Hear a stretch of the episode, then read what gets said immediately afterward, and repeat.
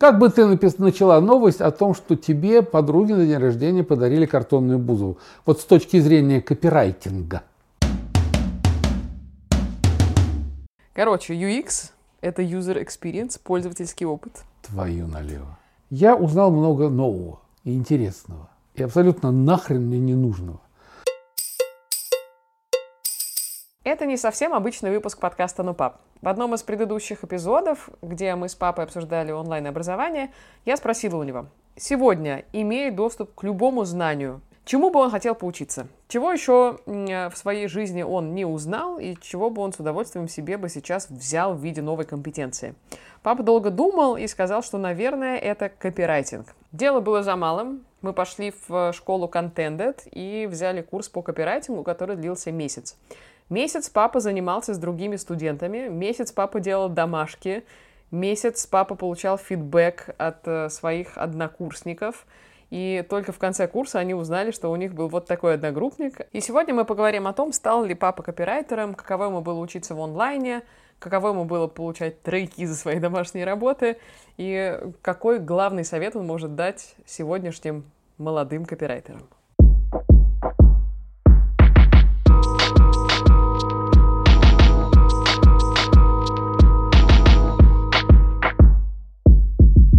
Всем привет! Это подкаст «Ну, папа», я его ведущая Ира Сергеева. И обреченный соведущий Леонид Сергеев. Мой первый вопрос тебе в этом подкасте. Знаю всю подноготную то, что происходило последний месяц. Скажи, пожалуйста, какие твои общие впечатления от курса по копирайтингу, который ты прошел за последний месяц? Ну, наверное, я должен все-таки объясниться теми нормальными людьми, которые меня слушают – да, я однажды высказал в приватной, в очень приватной беседе, по-моему, даже в бреду, э, мысль, что вот интересно попробовать бы освоить профессию такую модную нынче, как копирайтер. И доченька моя быстренько превратила слова в дела. Она когда пришла, сказала, пора начинать учиться, и запихнула меня на какие-то месячные курсы, в какую-то школу которую я пытался освоить, эту профессию копирайтера. Теперь я могу сказать, что я был месяц ученик копирайтеров. Честно я скажу, я был очень плохим учеником. Почему? Слушай, если ты выбрал такую систему общения, что ты как палач, как судья сидишь, задаешь односложные вопросы, стоять в глаза, почему, какого хрена – я хочу сразу сказать, рожно. друзья мои, я хочу сказать сразу, я, э, выражаясь современной терминологией, полный лох в том, о чем, в чем меня пытались, чему меня пытались научить. Я прослушал месячный курс. Это был блестящий курс, наверняка. Э, там были видео выступления гуру, учителя, там были задания, там были взаимные оценки, э, кто проходил вместе со мной этот курс. Я тормознулся сразу, когда я увидел надпись «Ну а теперь обо всем об этом поделитесь в чате со своими однокурсниками и расскажите им, что вы вообще сделали». Во-первых, я там не увидел, где искать этот чат, как туда заходить, что говорить, здрасте, я, я вот Леня, что, как, в общем, меня это повергло в смущение. Потом я э, волею судеб, к счастью, уезжал какие-то вещи, пропускал, какие-то задания не выполнял. Э, в общем, вы знаете, я вам скажу так, у меня есть какая-то конкретика по этому поводу, я ее оглашу чуть позже. Но я скажу свои общие впечатления. Ну, не мое это. Ну, не мое. Я слишком простой и слишком, э, скажем так, наверное, обычный человек, не живущий по законам нынешнего времени, когда все спешат куда-то и причем прикрывают этой спешкой просто свое абсолютное нежелание, как я понял, жить нормально и неумение. Вот просто хочу сказать, что мне кажется, что все вот эти вот курсы, все эти школы, все эти э, контент-маркетинговые, э, экивоки – это все на ровном месте. Это вот немножечко искусственное образование. Вот я бы сказал так, дважды два – четыре, а вот здесь получается, что дважды два – это 30 минус 2, деленное на 4, минус 3. Вот это есть нагромождение на ровном месте. Мы с тобой как не начинаем говорить про современное существование текста, как некой единицы, которую можно создать и, так сказать, исторгнуть из себя. Это на самом деле очень смешно, потому что каждая наша с папой дискуссия заканчивается тем, что мы расходимся по разным комнатам и говорим друг другу, типа, невозможно, не сложилось у нас как Продолжая бы... орать. Да-да-да, продолжая да. кричать друг на друга из комнаты, собака мечется, никто ничего не понимает. В общем, здесь у нас действительно какая-то совершенно разная, видимо, позиция на то, что происходит и какую функцию может выполнять текст. Но мой вопрос тебе такой, чтобы мы сейчас не стали орать в микрофон, потому что это будет довольно печальный исход нашего подкаста. Я еле сдерживаюсь. Да я уже чувствую. Скажи, пожалуйста, удалось ли тебе понять и как-то сформулировать свое, свою идею относительно того, что такое копирайтинг? Чем это отличается от простого написания текста? Чем это отличается от написания художественных текстов? Чем это отличается от написания текстов, которые ты писал условно ну, какое-то количество лет назад, когда ты работал в газете. Вот эти примеры мы с тобой обсасывали огромное количество раз, mm-hmm. и мы так и не пришли в целом ни к какому консенсусу относительно этого. Так вот, что такое копирайтинг? Я тебе скажу, э, я тебе скажу свои размышления по этому поводу. Э, во-первых, мне не очень понятно, почему ты наглухо и напрочь отрицаешь сразу художественные приемы. Хотя я не поленился, я сегодня так пролистал все эти курсы, ну, все эти видеосюжеты, которые вот я месяц как бы изучал. Все примеры, которые приводит там гуру копирайтинга, они все из литературы, из песен, из стихов. Все примеры там, извините за выражение, парцеляции там или э, э, э, э, метонимии, все снабжаются цитатами из классических произведений, из художественных произведений, чтобы было понятно людям. Я, что тебе хочу сказать, когда я начал пытаться углубляться э, во все это, я узнал много нового и интересного, и абсолютно нахрен мне не нужного. Я узнал такие понятия, как анаколуф. Ты знаешь, что это такое? Без понятия. Силепс, транспозиция, синонимический повтор. Ну, парцеляция – это мое любимое слово. Разбуди меня в 3 часа ночи, я скажу, что такое парцеляция метонимия, номинатив, и вот мне понравилось дефразеологизация и дефразеологизация light. Вот я сейчас тебе, казалось бы, слова иностранного происхождения прочитал. Да. А каждому из этих понятий была посвящена лекция, видеоурок где человек очень внятно, очень так современно разъяснял, что это такое, и я искренне пытался. Потом шли занятия, а вот, вот дается предложение, найдите здесь парцеляцию, найдите здесь анакалуф и найдите здесь транспозицию. И почему транспозиция не годится, а синонимический повтор – это плохо в данном случае. Так, ты понял, что вообще, почему плохо синонимический повтор? Ну, ты знаешь, я понял одно. Я понял одно, что просто надо читать. Надо читать книги и как можно больше. Не книги с адаптированным текстом, не электронные книги в метро, а надо вот урывать. Понимаешь, вот когда мы с тобой говорим, ты все время говоришь, сейчас другое время, мы, у нас нет времени, у человека нет времени углубляться в текст текст должен сразу бросаться в глаза и рассказывать в первых трех буквах, о чем пойдет речь в этом тексте. Если эти первые три буквы привлекли внимание человека, он прочитает. Если не привлекли, человек побежал дальше.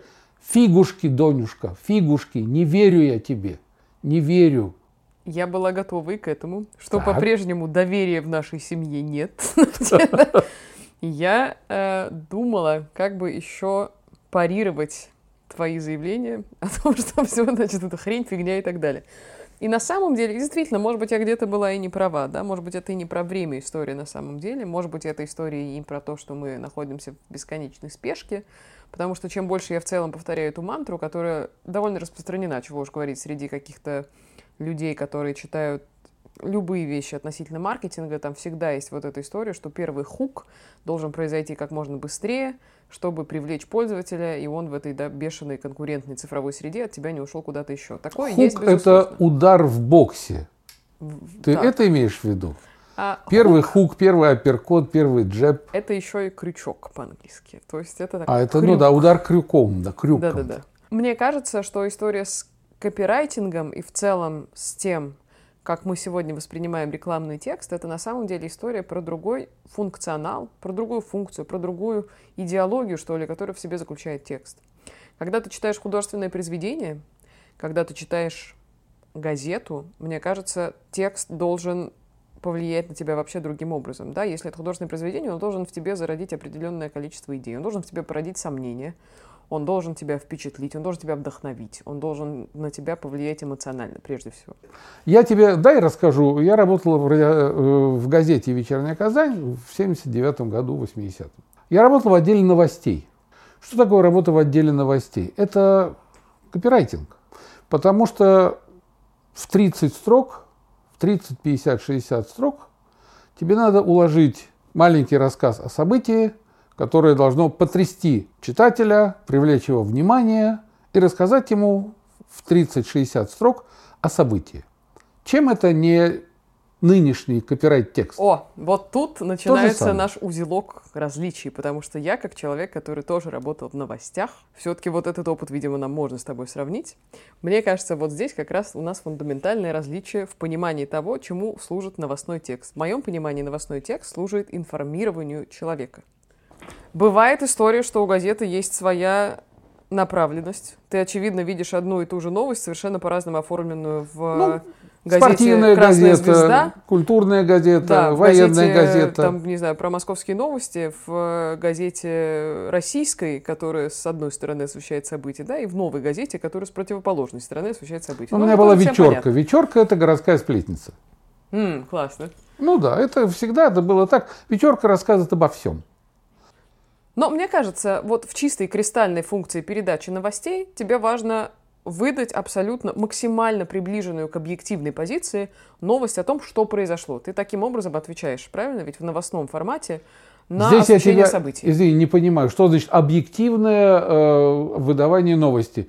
Если упало дерево, Да.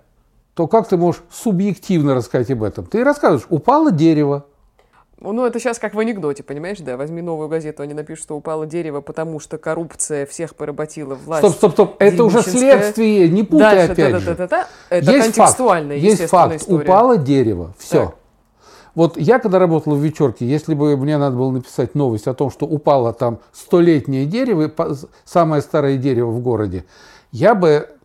У меня было три задачи. Первая – придумать броский заголовок, потому что когда человек читает глазами, и потом у него происходит осмысление, его главное зацепить. Вот мне тут непонятно. Если у нас новость упало дерево, по твоей логике, чтобы был заголовок бровский, ты будешь писать, что небесные хляби разверзлись и свалили, там, не знаю, столетний дуб. та-да-да. Это не такое. заголовок. Ну, то есть какую-то максимально оторванную от реальности вещь, Это чтобы не просто заголовок. было интересненько. Это не заголовок. Заголовок должен быть коротким и емким. Он должен отражать суть события сразу. Он должен привлекать внимание, А. показывать. Подожди, это не значит, что про упало дерево я должен написать «звезда погасла». Нет, это глупо. Так. Естественно, он должен быть посвящен событию. На- на- на- Например, там по, по поводу упало дерево, вот я сейчас брежу, да, я бы придумал заголовок, ну, сходу вот такой, ну, «Упало дерево, а жаль». Строчка из стихотворения. Это хоку. Человек бы прочитал, человек прочитал, упало дерево, а жаль. Так, упало дерево, а что жаль, что жаль-то? Ну, дальше я почитаю, что там жаль-то? Почему жаль? А, это, оказывается, последнее, самое старое дерево в нашем городе, и оно упало. Йо, а почему оно упало? Вот так рождается новость, так рождается развитие новости. И если новая газета, а потому что там подлезли ночью, спилили, если это старая газета, это империалисты прилетели, плюнули, ки- кинули кирпич со своего спутника, и оно упало. Это уже трактовка, это совершенно другое. Вот э, буквально час назад я смотрел по какому-то каналу э, такой фильм не фильм, передача не передача. Михаил Зыгарь якобы беседовал с Маяковским. То есть он задавал вопросы как бы из нашего современного времени, а Маяковский отвечал, э, беседуя с ним своими, так сказать, э, воззрениями. И там было, причем ухо сразу выхватило, когда Загарь спрашивает у него, а вам не кажется, что э, в использовании своих, э, значит, э, воззрений вы использовали какие-то такие, ну, нелицеприятные черные вещи. Там обязательно капиталисты у вас толстые, жирные, страшные. На что Маяковский сказал, Загорю, как я понимаю, что это позиция Загоря самого. Мне не важно, что и как. Мне важно, что человек, который бежит по улице, по своим делам, чтобы остановился и чтобы его что-то зацепило и привлекло внимание. Вот эти окна роста. Да, я рисую урода этого капиталиста, но человек смотрит и останавливается. Его это интересует. Это реклама. Почему вообще родилось понятие копирайтинг? Ты должен повлиять на читателя каким-то образом склонить его к определенной позиции, которая выгодна тебе, потому что копирайтинг это прежде всего, ну, если очень грубо говорить, и вообще неправильно, и меня сейчас распнут, конечно, но в целом это рекламный текст, который я должен согласен, нести я согласен определенную идеологию в себе. Главное, что человек, который останавливается и читает твой текст, человек, который смотрит твой текст, он же не разбирает, что вот здесь вот анакалуф, а здесь парцеляция, а здесь метонимия использована не так, как надо. Пользователь твой, безусловно, нет, но если ты владеешь этим спектром инструментов, да то, мне наверное, не надо этим владеть, мне надо так. быть просто грамотным, нормальным человеком. Потому что, извини, где-то примерно на седьмом занятии гуру, которая читала все эти видео, сюжеты, я не поленился, я расшифровал это. Я просто записал от руки. Текст один в один. В принципе, вам это не нужно. Так. Можно ничему не учиться, ничего не знать. Просто писать. Есть и такие копирайтеры. Но если вы хотите разнообразить свой инструментарий, лучше бы иметь в запасе больше инструментов. Абсолютно логично. 10 тысяч миллионов процентов я согласен с этим. О, Если супер! ты хочешь разнообразить е инструментарий, имей больше инструментов. А это, я человек старой формации, инструментарий расширяется не потому, что ты будешь знать точно, что вот это анаколуф, а это анахренлуф, а потому что ты будешь знать, что вот так вот хорошо, а вот так плохо. Я тебе расскажу маленькую историю своего детства. У нас в школе русский язык преподавал гениальный совершенно человек. Звали его Михмих, естественно, Михаил Михайлович Корнилов, до сих пор помню. Это был такой старый дядька уже, он он когда начинал орать, он багровел, стучал кулаком по столу и кричал на нас «Барабанные палочки!» или «Барабанные шкуры!» И тогда было, он кричал «Барабанные!» Так делал паузу, и класс орал «Шкуры!» Он говорил «Палочки!» И все ржали довольны. Он, Сейчас ты можешь объяснить, что это было? Он был гениальный так. человек, он, он э, понимал и он видел всех. Насчет меня он говорил так. У Сергеева по русскому языку твердая четверка. По одной простой причине. Он не учит правила. Он их не знает. Там жиши, пиши с буквы. Никогда не учил. И Михмих говорил, он не учит. Просто он знает русский язык. И он уже автоматически знает, где поставить двоеточие, а где поставить точку с запятой. Доченька, скажи мне, ты когда последний раз использовала точку с запятой? Вчера. А расскажи, что тебя повергло к этой гениальной, безусловно, затее. Ты знаешь, потому что еще со школьной скамьи и в целом после своего университетского полулингвистического все-таки образования, так как О, факультет иностранных ты языков, знаешь, что такое Анакалуф тогда? Ну, в целом, да. Я не могу сказать, что я была обделена занятиями по русскому языку. У меня было огромное количество часов в университете. И в целом, спасибо большое школе, потому что так как дрючили нас по русскому языку, это было удивительно. Я до сих пор помню испарину свою, потому что два раза в неделю мы писали диктанты, в которых, если ты сделал одну ошибку, это четыре, две ошибки автоматически три. Раздельное, нераздельное написание «не». Ты пишешь «не» или «ни». Там еще что-то, еще что-то. Самые отстойные правила, которые есть в русском языке. Если человек, имеющий вот такое образование, как ты, потевший над лингвистическими экзерсисами, это одно. А если человек имеет техническое образование или не имеет никакого, как 90% современных блогеров, которые из стендапа пришли, а только умеет языком молоть, им это нафиг не надо. Читать, читать, читать. Я к чему веду? Я никогда не знал никаких правил. Никаких парцеляций не знал. Но я всегда писал грамотно, и я еще раз говорю, я знал даже, даже чувствовал скорее где поставить точку с запятой, а где поставить там просто точку. Что, Но, может, с мягким знаком в «тя» проблем нет, что ли? «Тя» тоже нет. Но, как мы выяснили тут недавно, обсуждая эмодзи, что точка в конце предложения на сегодняшний день – это полный отстой, это вообще фи-фи-фи. Возможно, точка запятой обозначает твою, так сказать, э, богемную жизнь, я не знаю. Бог... Кстати, о богемной жизни. Так. А одно еще да, и, и, из тех маленьких ручейков, которые смели нахрен мою плотину желания стать копирайтером, было одно задание, когда в середине курса вдруг я прочитал что-то там, э, покупая одно пиво бесплатно, вам дается второе. Попробуйте э, эту новость э, как бы э, транспонировать для инстаграма Ольги Бузовой. И вот тут я упал со, со стула. И, а потом уже фраза, которая меня убивала всегда, зайдите в чат и поделитесь своей работой с вашими сокурсниками. Вот. Я представил, как я придумаю, ну что там, для Бузовой, одну кружку пива, а вторую в подарок – Нету половин, одно целое. О! Две кружки это одно целое, да. Сейчас видите, как Леонид знаком с творчеством великих. как ну, приятно. Ну, знаешь, когда, когда суешь два пальца в розетку, а оттуда доносятся песни Бузовой, куда же денешься? Тут, мне кажется, нельзя не рассказать историю про то, что у меня ну, в целом, мои подруги — это довольно странные люди в хорошем смысле. И однажды они мне подарили... Если ты помнишь, была история, когда из магазина «Пятерочка» все стали красть картонную бузову, которая рекламировала чипсы Лейс. Да-да-да-да-да. И это уже граничило с каким-то помешательством. Из города стремительно куда-то пропадали картоны Ольги Бузовой. Это породило целый черный рынок, когда их перепродавали и так далее. И вдруг на прошлый мой день рождения, это было практически год назад, а, они приходят и тащат мне картонную Бузову. Притащили эту Бузову, и стояла она несчастная в порядке, а в какой-то момент в... мне домой пожаловал папа, и, в общем, первый раз познакомился с Ольгой Бузовой, так сказать, лицом к лицу, и с да. тех пор меня дома в этот меня. момент не было.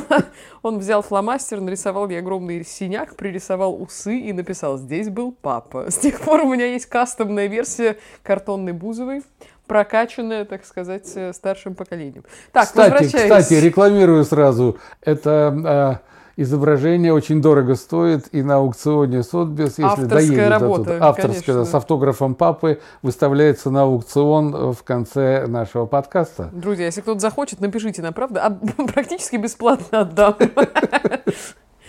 Слушай, возвращаясь к, к истории с домашними заданиями. Курс был построен так, что у тебя были однокурсники, и вы каждую неделю, там, не знаю, какой-то период да, времени, у вас были такие короткие чекпоинты, когда вы сдавали домашние работы, и друг другу надо было написать некоторый фидбэк. Да? Давай говорить так, бы, они они. Они фидбэчили, они писали, они выходили в чат, они обсуждали. Я, я даже читал, что они говорили по поводу моих жалких вот. потуг каких-то. Скажи, пожалуйста, каково тебе? Потому что когда я парочку раз зашла в наш личный кабинет и посмотрела на то, что там происходит с твоими домашними работами, во-первых, я увидела, что половины не было, и это устроило разгром. Говорю, где домашки, что такое? Я уезжал в командировку.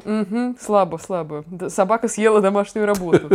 А, и за некоторые домашки стояли там тройки. Расскажи, пожалуйста, как происходила вот эта баталия? Что такое? А я не знаю, они ставили, я, я тупо смотрел. Но когда я читал их отзывы, мне хотелось их называть на «вы» сразу всех. Они использовали такие обороты речи, они всерьез, они всерьез, Доню, они всерьез разбирали тексты. Ну, здорово же. Не, хотя, хотя я тебе скажу, я напрягался, когда надо было там придумать э, к продукции э, компании «Сибирские пельмени» из мяса дикого кабана, надо было придумать какие-то слоганы, я напрягался, я писал там «Сибирские пельмени», там «Дикое мясо, ручная работа», и какой-то человек серьезно писал. Непонятно, что автор этого слогана имеет в виду, что он ручная работа, лепка, и он очень как-то так все доходчиво, так убедительно там на три страницы мне объяснял, какой я удак, извините за выражение, вот какой я лох. И я так читал, думал, ух ты, человек же всерьез к этому относится, он что-то видит в этом, пишет, наверное, он хочет стать копирайтером. Кстати, извини, на бескрай... в бескрайних просторах интернета я тут недавно увидел вакансию. Так. Помощник копирайтера в Армении. Ай, как 300 хорошо. долларов зарплата. Выезжаем. Да, я вот думаю, вайме. Как хорошо. Может поехать с Авасаном. Слушай, на самом деле классно. Есть ведь помощник копирайтера, появился копирайтер. То, что из последнего меня удивляет с точки зрения как раз вакансий. Периодически мне тут на глаза попадается, появляются штуки, я уже как-то смотрю, думаю, чего вообще хотели сказать. UX-редактор. UX? Да, Ух ты. предположи, что бы это могло быть? UX. YX. U это ты, что ли? О, так. X, Y и, И Z. и Z, да. Короче, UX — это user experience, пользовательский опыт. Твою налево. И это редактор, который должен не просто писать тексты, а он должен с помощью текста делать понятные интерфейсы. Например, это чувак, который работает с текстами внутри какого-нибудь мобильного приложения. Он работает в связке, очевидно, с каким-нибудь маркетологом, проектировщиком, возможно, дизайнером этого интерфейса, и он должен понять, где, с каким текстом должны располагаться кнопки, где, с каким текстом должны выпадать меню, где, с каким текстом, с каким количеством текста, чтобы это грамотно показывалось на экране, Отличная не резалось и так далее. То есть это вопрос уже, да, ви- видишь, даже не просто написание текста, это уже полный комплекс А вообще какого каких-то цвета смежных- должны быть кнопки? Блин, ты бы знал, сколько исследований есть относительно того, какие кнопки побуждают тебя к покупке. Побуждают А кнопки. какие? Это Да. название для детективного триллера. А что лучше работает, а что хуже? А почему не красный, а синий? А почему оранжевый в тебе стимулирует желание что-то купить? Кстати, ты сидишь в оранжевой майке, но я ничего покупать у тебя не хочу. Да, если корове все время потранслировать песни Бузовой, она будет сразу давать кефир. Понимаешь? Ужас вообще, куда мы дошли. Мгм. Так вот, не кажется ли тебе, доченька, что это все из того же ряда, о котором я говорю, что это немножечко так, так подворовочно, подворов, подворовательно, фальшивочно, так вот нагромождение такое искусственненькое. То есть, Понимаешь? если есть источник бабок, ну, я о своем, Так, да? мы все опять к своему пришли. Да, сразу на это идет нагромождение, нагромождение и такая получается, знаешь, псевдомногозначительность. Ох, ё, это же целая наука, оказывается. Эмодзи, институты эмодзи. Там уголок вниз рта опущен, там баклажан нарисован э, попкой к низу или попкой кверху. Это разительные Это перемены, да. И, конечно. и так же и здесь, понимаешь, все эти аллюзии, конклюзии, ага, И если ты сказал, не мама мыла раму, а рама била маму, ох, ё, все изменилось в этом мире. Понимаешь, согласилась бы с тобой, что к этому можно относиться с определенной долей скепсиса. Но когда скепсис граничит с отрицанием, вот это опасно, потому что отрицать то, что уже прочно входит в наши какие-то житейские э, круги, входит прочно в жизнь, и то, что, понимаешь, сейчас существует целая наука нейрокопирайтинг, то, что сейчас существует целая наука нейромаркетинг, когда на тебя, вот это та самая история, когда на тебя шлем надевают, и с точки зрения твоих биологических реакций на определенные визуальные элементы, на определенную расстановку, там, не знаю, чего-то и так далее, да, это трекер твоих движений глаз, а, трекер там твоего давления и так далее, и так далее. Я сейчас читаю, ну как читаю, я езжу в машине, стою часто в пробках и сейчас слушаю потрясающую книжку «21 урок для 21 века». Ее написал чувак, ты наверняка его знаешь, Юваль Харари. Он написал еще три, хм, две книжки. Одна Homo Deus и вторая Homo Sapiens. Они про историю. А, меня см- смутила названиями и убила тем, что наверняка его знаешь. Я тебе просто хочу сказать, даже не в свое оправдание. так, Э, То, что я сейчас все это говорил и говорю, это не есть истина в последней инстанции. Это есть мое ощущение. да ничто есть. Как еще есть, говорил конечно. Константин Сергеевич Циолковский, если человек что-то не понимает, разум не понимает человеческий, человек сразу это отрицает, отвергает. Если жизнь на Марсе, я не знаю, есть. Значит, а раз я не знаю, значит нет. Я не понимаю, я не нахожусь в орбите э, это нейрокопирайтинга. Так вот, я тебя в эту орбиту сейчас как тащу, понимаешь? Не надо меня тащить. И ты сказала э, с долей скепсиса, а я бы сказал с долей иронии. Вот, у меня скепсиса нет, потому что скептически можно относиться к тому, что вот ты познал и увидел в этом собственный скепсис. А я этого не познал, я этого не узнал. Я сразу сказал, что я плохой ученик. Я Анакалуф-то запомнил, что такое э, слово есть, а что оно обозначает, не знаю. Но мне уже хватило. Вот, поэтому не надо принимать меня как истину в последней инстанции, но с иронией я бы советовал и вам относиться к тому, что вас окружает. О, это безусловно. Все-таки, вернувшись э, к этой книжке, не зря я ее вспомнила, потому что там меня прям прохватывают какие-то вещи, о которых он пишет.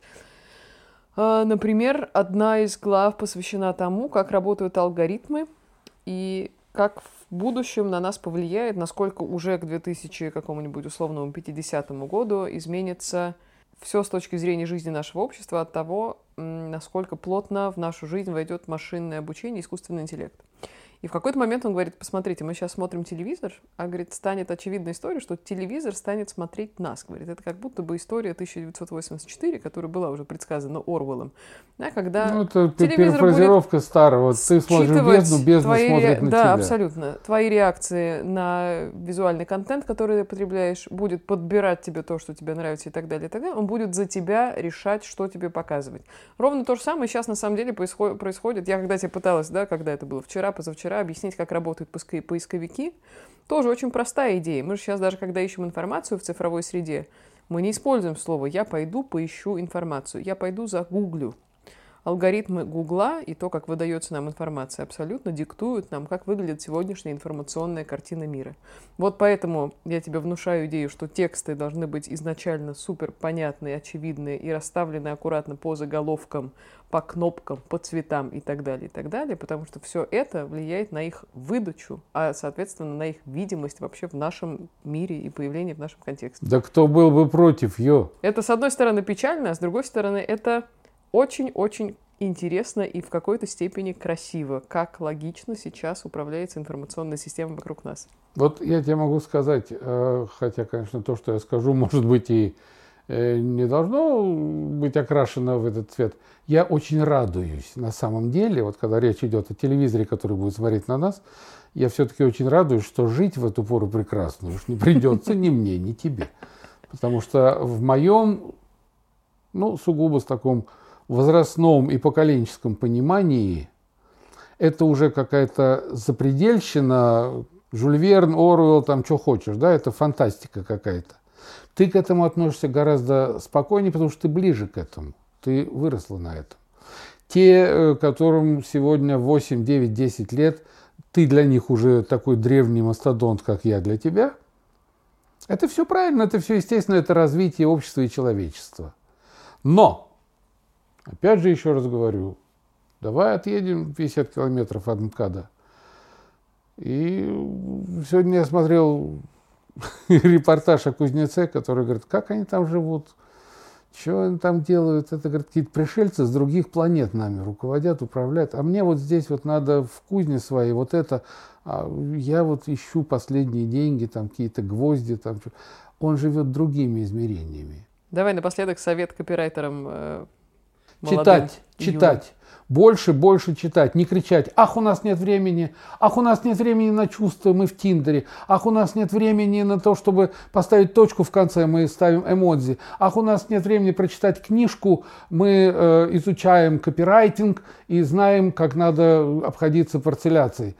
Читайте, ребята, читайте, и не только в метро. Вы все на своих индивидуальных авто разъезжаете я не знаю, походите пешочком, посидите в скверике и найдете себе половинку вашу без Бузова и без Тиндера.